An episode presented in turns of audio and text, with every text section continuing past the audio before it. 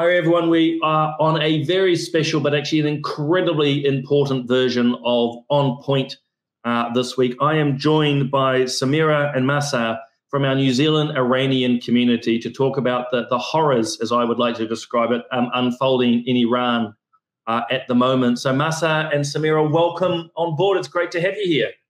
Thank you, Simon. It's great to be here, and we're very, very grateful for you to give us this opportunity.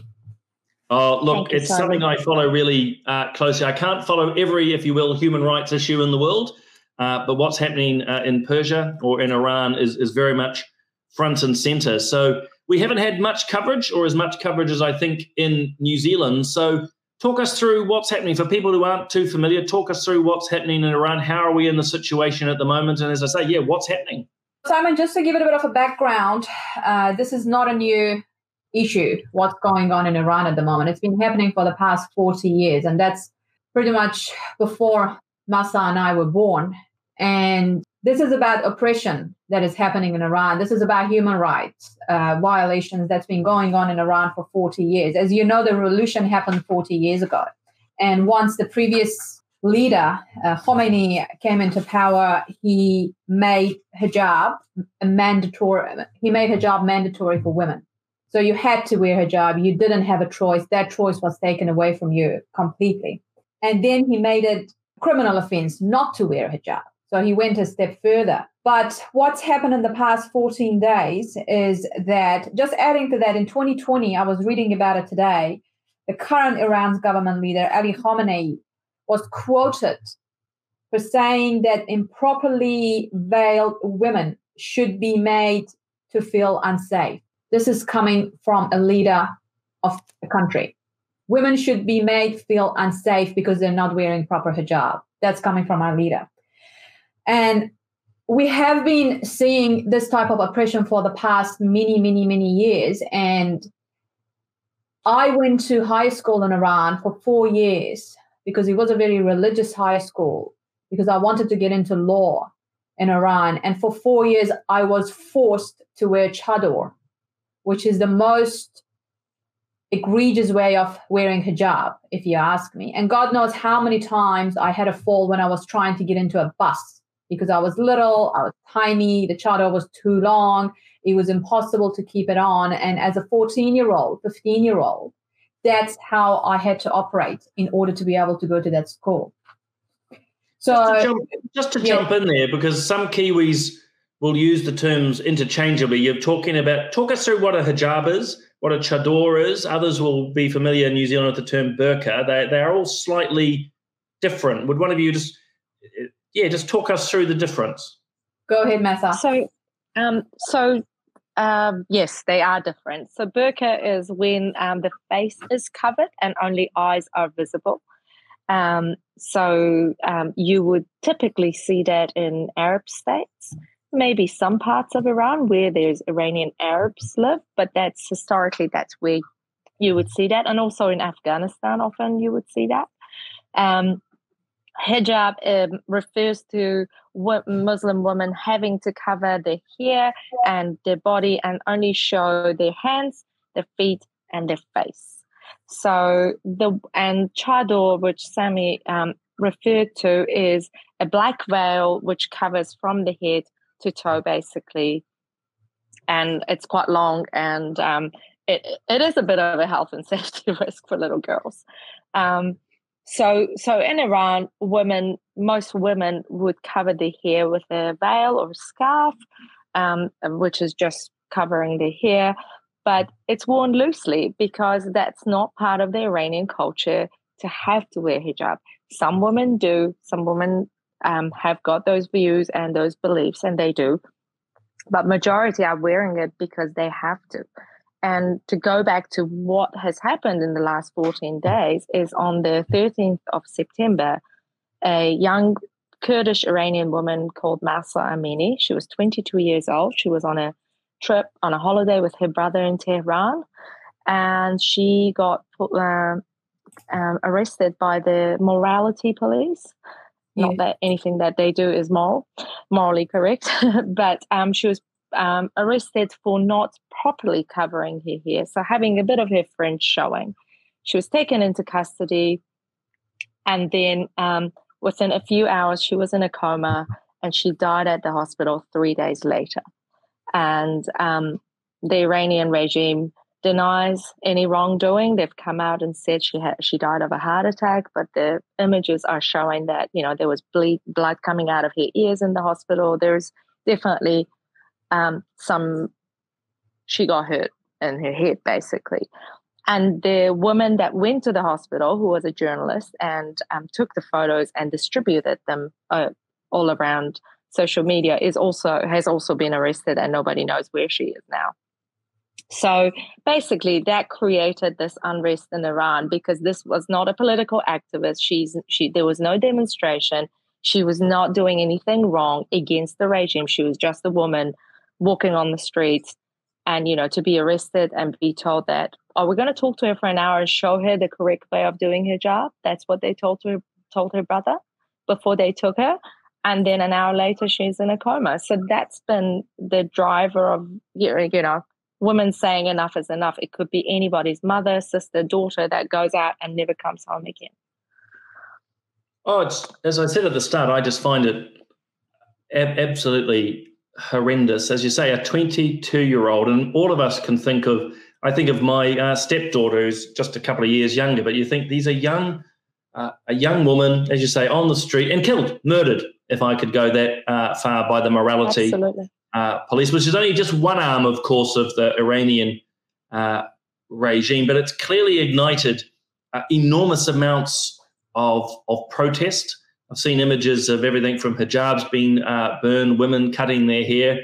But importantly, and please, uh, love you both to elaborate.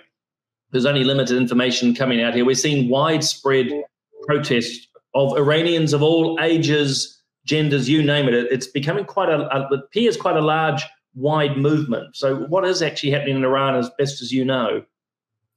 It is actually becoming quite wide. And I think this is probably the first time, Massa can correct me if I'm wrong, or we because we have had movements every decade for the past 30 years, and the recent one was in 2019.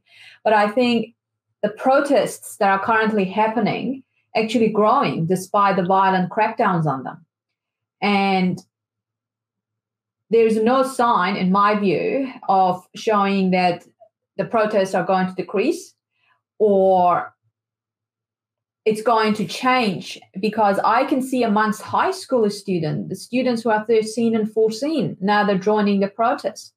And I was reading an article about it from a woman who used to be a professor back home in Iran. And she said something quite interesting. And I think it's about the current generation we have in Iran and the generation who's keeping the protests going. To my embarrassment, you know, I was not as brave as this current generation because I used to be quite political. I used to arrange for protests. We used to get arrested regularly. But at some point, I was so scared that I just gave up because I didn't want to be put in that situation anymore. And of course, I left Iran in 2010. But it's really interesting that the generation, they're born after 2000. We were born in 1984, 1985. So this current generation that we see at the moment in Iran, a 14 year old who brings down the photo of uh, the supreme leader and with her uh, hijab off or going to the street protesting this is a generation who were born into resistance.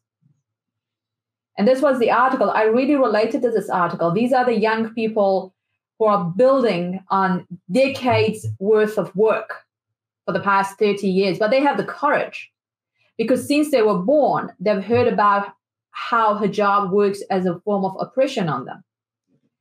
And they were looking for a reason, they were looking for something to actually voice their opinion. So I don't think the I don't think the protest is going to slow down. This is the well, it's been three weeks, Massa, hasn't it? I can recall yes, from we are in its third week now. Yes, no, it's never been this long. No, it's never been this long, and it's never had so much international support. Putting New Zealand aside, around the whole world. You know, in Toronto, we had close to sixty thousand people mm-hmm. attending the rally.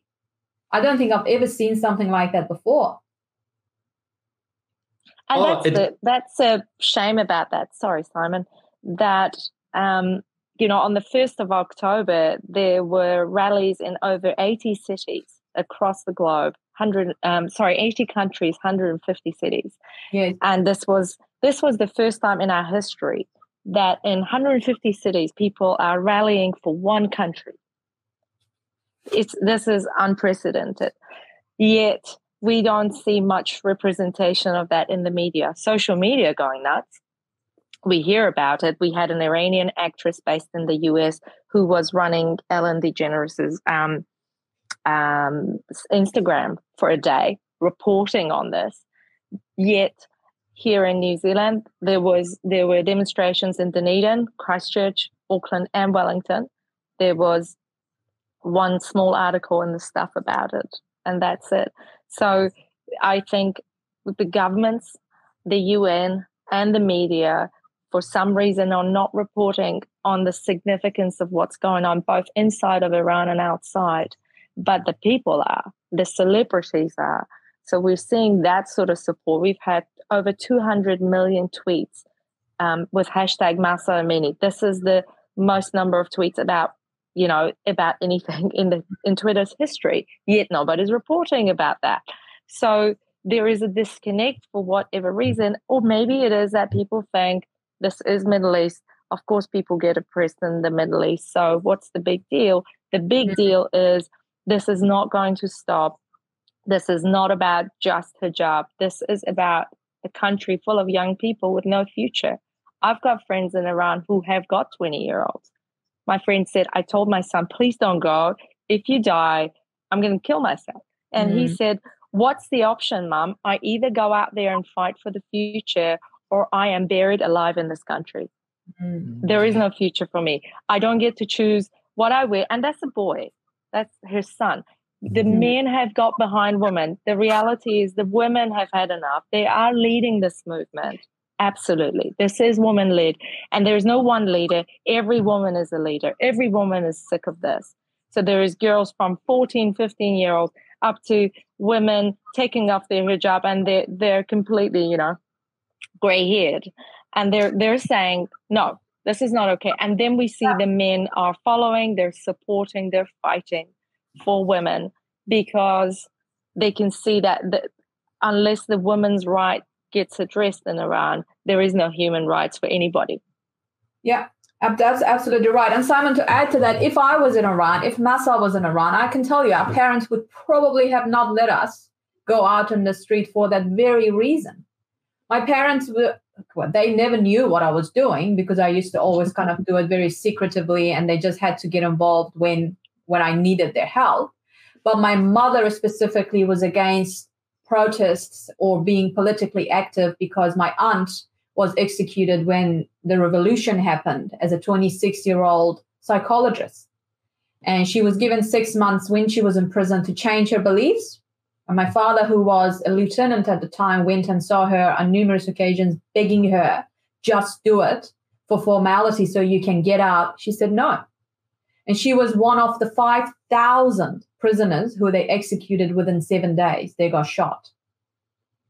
And you can imagine my parents' fear in terms of their own children becoming so political because they know the end result is either being arrested, being beaten, or being killed.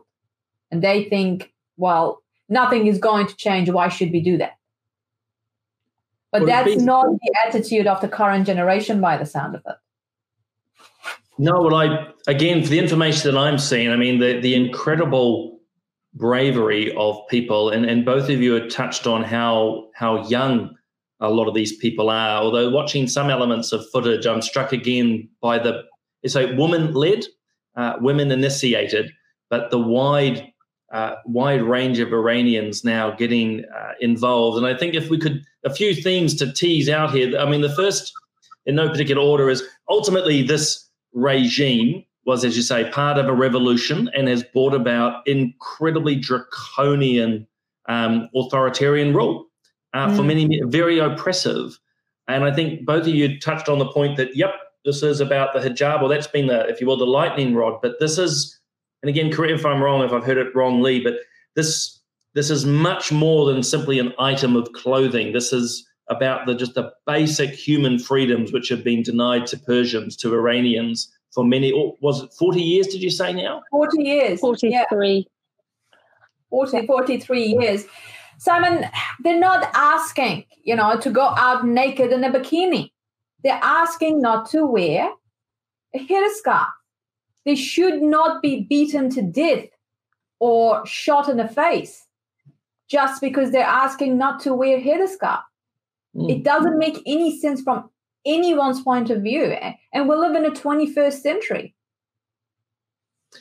Yeah, well, I mean, it's been one of the debates, certainly in the West, um, Western liberals often around the place of the hijab. And it, I think you've nailed something really important there. People are welcome to wear whatever items of clothing they want um, for whatever reasons they want, religious or otherwise. But what we have here is an absolute oppressive tool. There is no choice. And I think at times, and sorry, I'm semi-political, but yeah, the, the, the, Western liberals seem to misinterpret it at times and celebrate it. Oh no, it's cultural. It's like it's enforced. No. Yeah. yeah, there's no culture. This is not cultural. This is done under oppression. This is done because they have to do it. There's no cultural aspect to it whatsoever. I didn't want to wear a chador for four years, but I had to so this has nothing to do with culture. And I don't know why would people even think that way. And that's unfortunately the wrong impression people have saying this is the culture, we need to leave it alone. Well, again, correct me if you're wrong. You are from Iran, that's your heritage, but it, it hasn't been a big part of the Persian culture. It's much more of the Arab culture. I mean, I think of pre revolutionary Iran. Um, a very different land, very different. God, your culture goes back thousands and thousands of years. I mean, how to sum it up quickly is difficult, but it isn't part traditionally of Persian culture, is it? No, I wouldn't even call it an Arab culture. Massa might disagree with me because when we go to Dubai, Saudi Arabia, Qatar, you know, we don't have to wear hijab when we're there. We can choose to wear it, but we don't have to. I would say it's part of the mullah's culture. It's the culture they have created to oppress and, women. Yeah, to oppress women. For a while in Iran, I don't know whether Massa was there or not, because I came here only 11 years ago. For a while in Iran, we weren't allowed to wear long boots. You know, here they wear leggings, women with long boots. We weren't allowed to do that. And the question was asked why, and the answer was because it turns, it's apparently, to, it's a turn on for men. And I found it incredibly insulting. Well, they call it is that gaslighting, really, where all of a sudden the choices of yeah, the, people's own problems get projected onto to others. So, a question on on that. I mean, who are these morality police? Is this a legitimate police force? Is it informal? Who is who are these people? Massa, do you want to start with that? Because it, it is a it is an organization that is established and funded by the Iranian regime, so it is government funded, and their job is to guide people into um, following um, Islamic rules. But the one they focus on is is covering for women. And then there is another group called the Basij, which is the people mostly you see on the streets of Iran these days, uh, plain clothes, um, but with access to all sorts of, you know, guns and batons and everything, and they're beating people up. So the morality police was set up um, probably around the time that the war was going on between Iran and Iraq, and their job has been to basically stop women on the streets and telling them to cover up properly. Um, and over time, it has gotten more violent because women have pushed back. Um, as Sammy um, mentioned, our generation, we are the children of war, and we were a bit too scared to say anything. Yeah. I, to see these girls burning their headscarves in the middle of the street is unfathomable to me.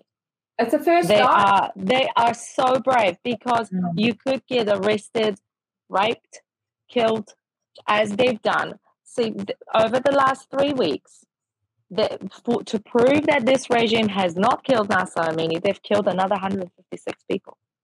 That's the Amnesty um, International's number. I think the real number will be higher than that, but it's so hard to verify. And they have arrested thousands of people. They've beaten up thousands of people. So, you know, it, and the reason people are not going home, they're not going back, Simon, is that they've got cameras all over the place. They've got people taking photos of the demonstrators. So these guys know if they go home, they're going to be hearing knocks on the door and they're going to get arrested and prosecuted, and God knows what will happen to them. So there is no going back from this point. Mm. That's part of the problem is that it's not like, okay, well, you said your piece, now you go home.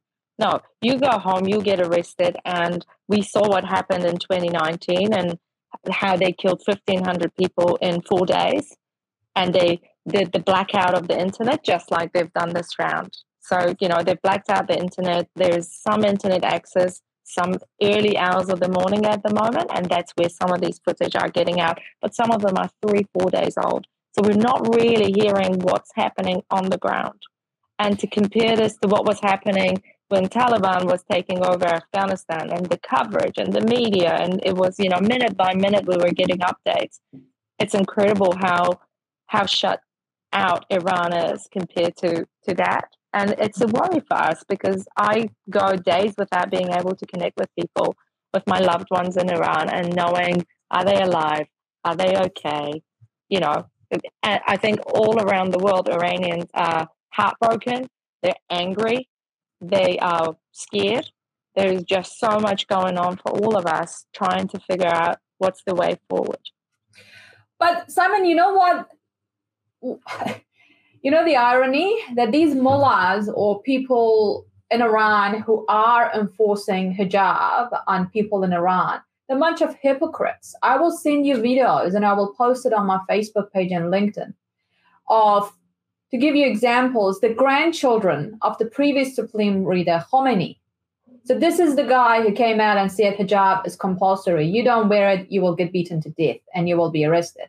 And yet his grandchildren, his own grandchildren, or some of his children in London, they walk around without any hijab, sleeveless tops, shorter skirts.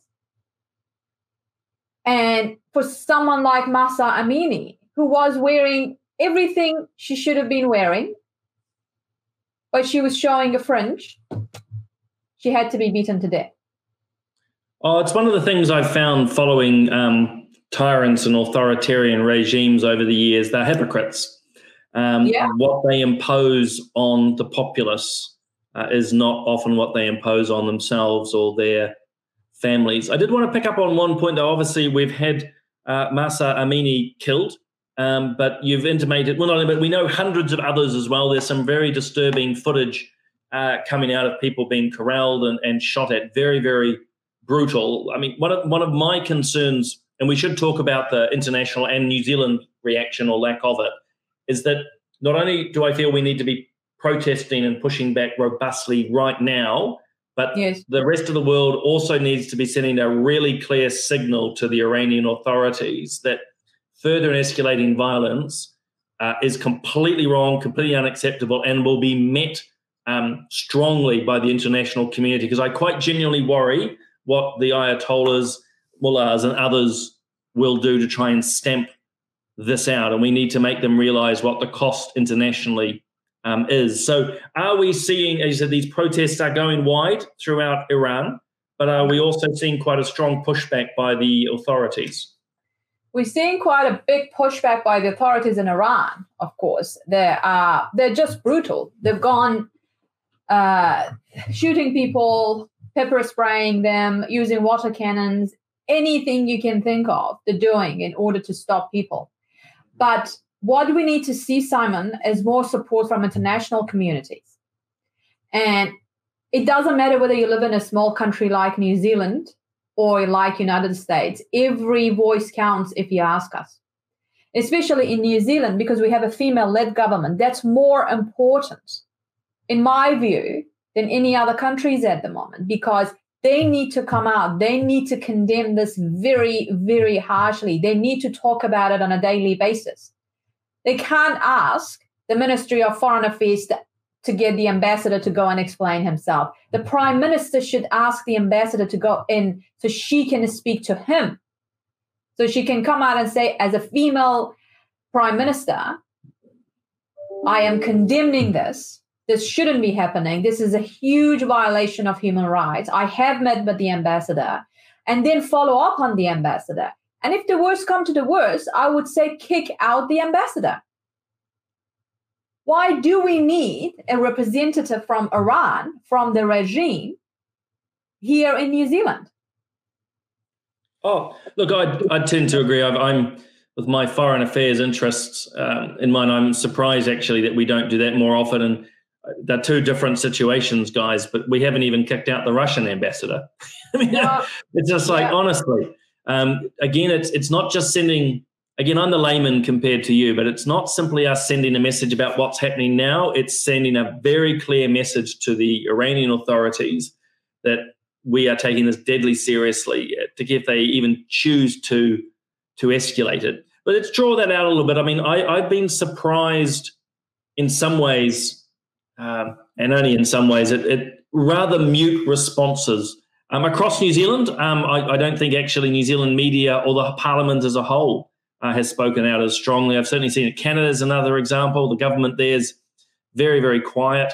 Um, why is this? There does seem to be, in some areas, a silence or a very low volume when you'd expect people to be saying, This is wrong. This is a human rights battle we need to be speaking to. What, why I is what's happening? I think they've done a little bit more in Canada, to be fair to them, and they have spoken about it in uh, the House. They have questioned the Prime Minister on a variety of uh, subjects, which he kind of tried to very carefully uh, not to answer the questions. And but that yet has not happened in New Zealand. Nobody has yet spoken about the issue in the House, including the Iranian Green MP, which is to my surprise. She should have been. If I was in Parliament as an Iranian person irrespective of which party I was part of, I would not have let this issue to be silenced. I would have talked about it every single hour. I would have made sure every single MP, irrespective of which political party they are, they're talking about it and get the words out.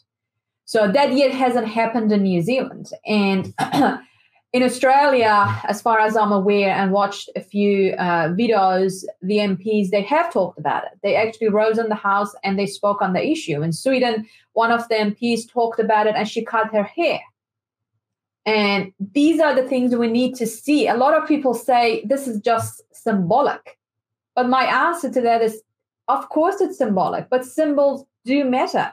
Mm. When it comes to talking about a country which is shutting them off from the rest of the world, they just tell lies. So if you ask them a question, you will never get a straight answer, Simon, from Iranian uh, from Iranian officials.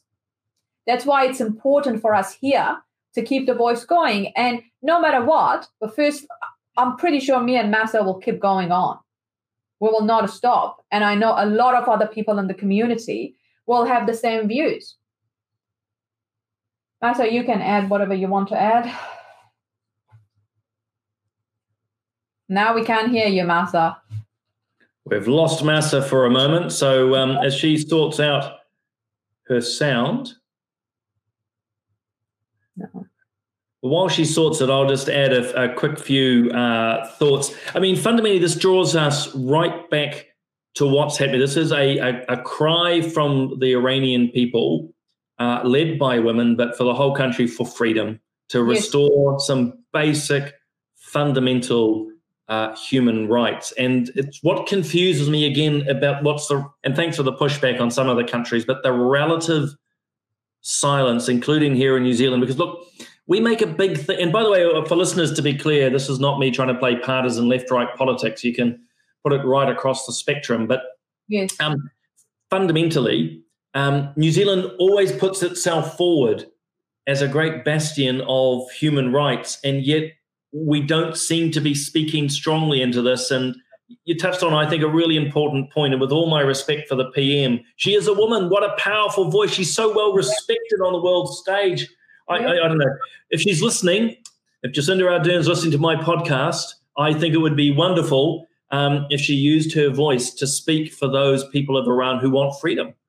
They want freedom. Yeah, and that's that's that's that's the only thing they want. And I would like Iran to be considered in the same category as other countries. They did quite a lot when Taliban came back and forth in Afghanistan.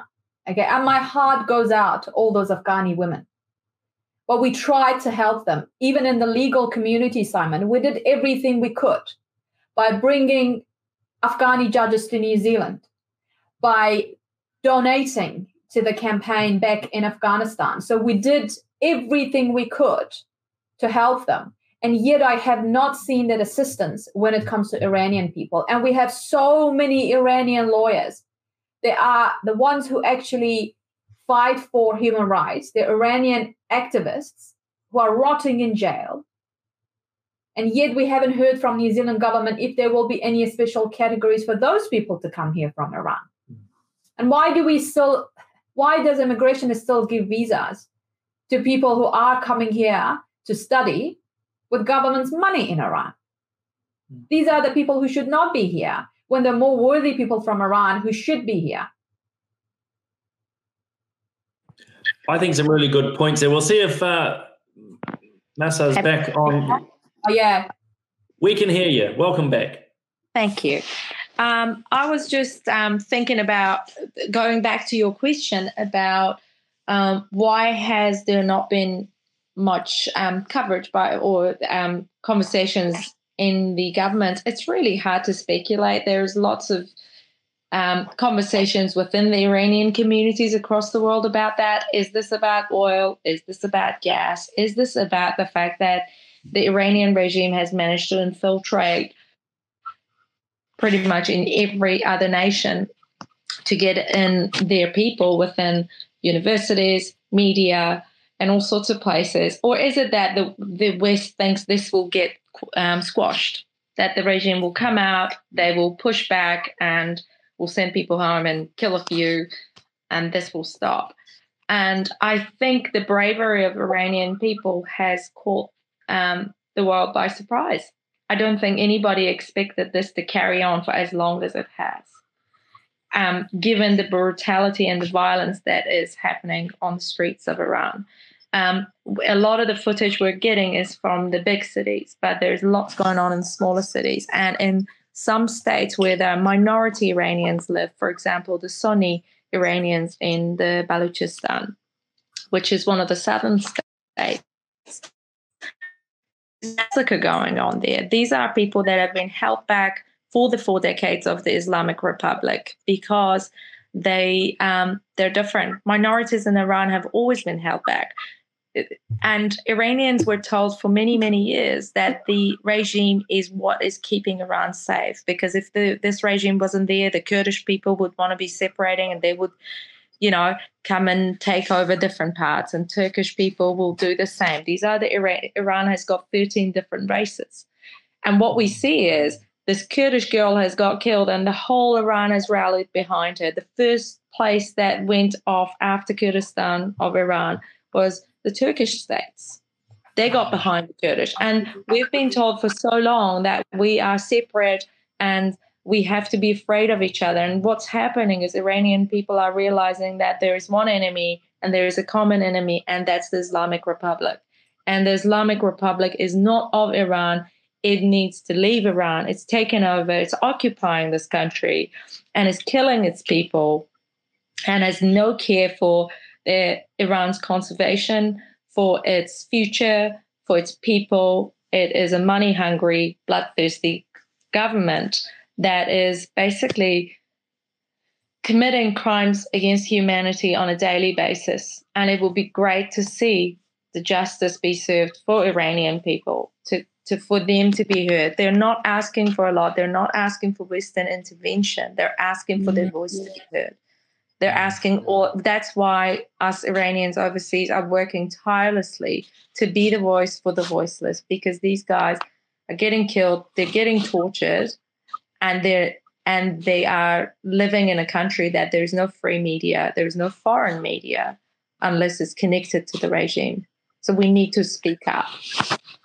Oh, and look, the layman that I am compared to yourselves, so I don't have a you know family or direct links into Iran. I think you are incredibly courageous. I think you are given a really important voice, and you're stressing something important as well: the controls that any autocratic regime has in place. And that's what the theocracy of Iran is it's autocratic.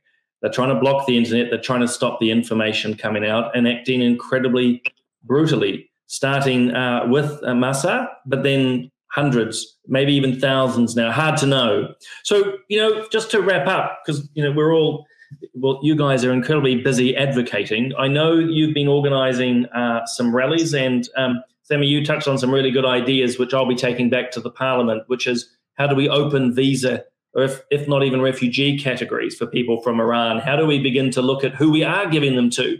Why, yes. why would we be giving visas uh, to family members, for example, of Iranian officials at this time? But I know you guys are organising and have been organising uh, rallies. Talk us through that or anything else that you would like New Zealanders to, to be aware of and doing we would really like New Zealanders actually do join us this Sunday. We do have a big rally that starts in Mission Bay, and I have posted it on my Facebook page and in our local community. And I'm really grateful to the admin who let me do that.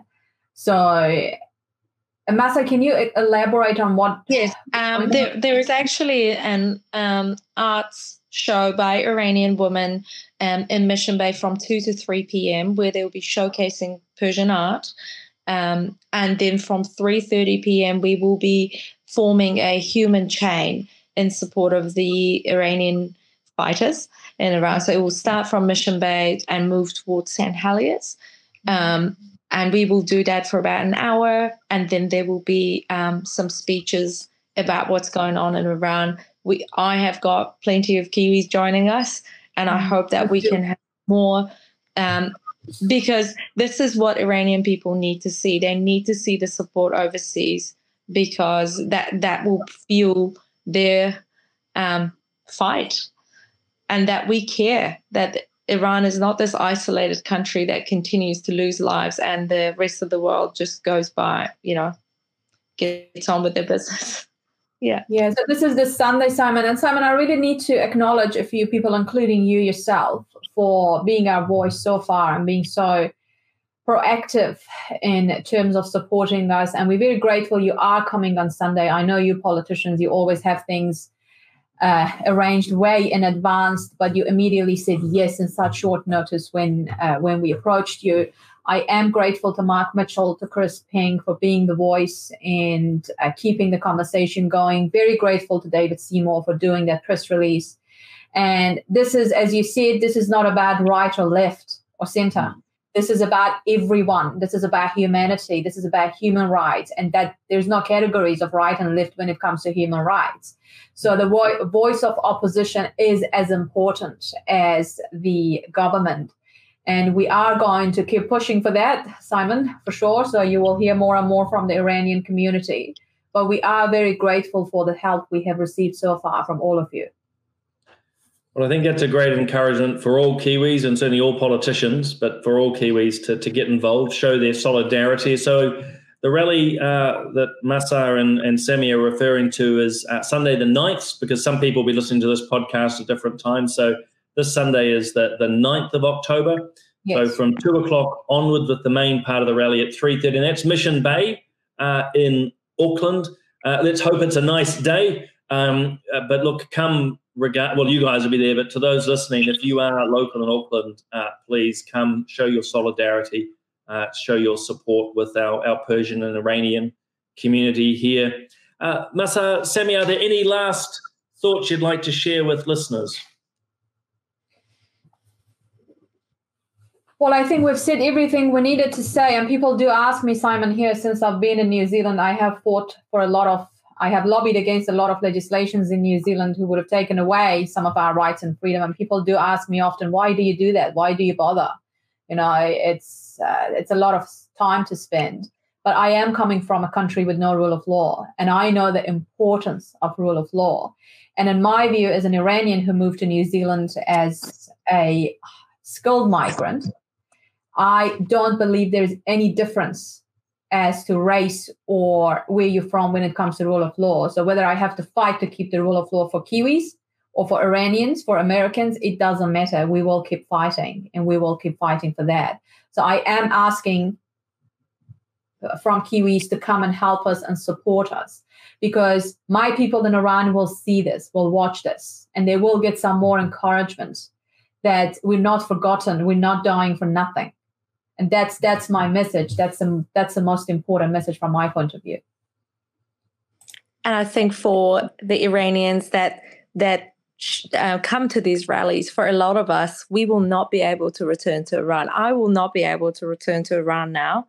Um, i have been able to. I came here in 2004 as an international student and i've stayed and uh, built my family here but I will not be able to take my children to see their heritage until the Islamic Republic leaves because of all of these activities I'm doing. And prior to this, I'm, I was not a political activist or a social activist in any shape or form, but I can't watch people dying for nothing but to show a bit of hair.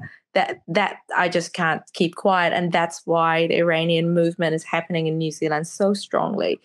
And check in if you have Iranian friends, family, colleagues, or you know them, check in on them. They will mm. be struggling.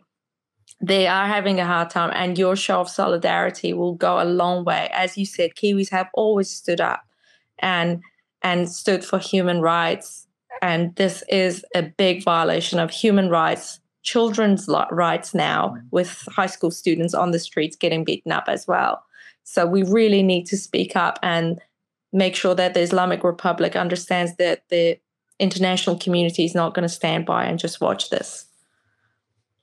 Well, a big thank you to you both. Um, please don't underestimate what I think is the great courage, bravery that you both are bringing and representing the wider Iranian New Zealand community. And you mentioned it earlier, the voice to often the voiceless behind the, the walls of the regime. And to look for all the advocacy you're continuing to. Thank you look forward to joining you guys on uh, Sunday. And thank you too for everything you bring to New Zealand. I think our country is so much richer. You've, you've often referenced um, the shorter period of time you've been here, but boy, what a contribution already. And it makes our country uh, so, so much better. But look, thank you for being here on this podcast. Thank you for bringing your voice and let's hope amplifying the voice of Iranian and Persian people in New Zealand throughout the world so we can see the end of this oppression this authoritarianism, this brutality, uh, which is unfortunately holding Iran back. So thank you both.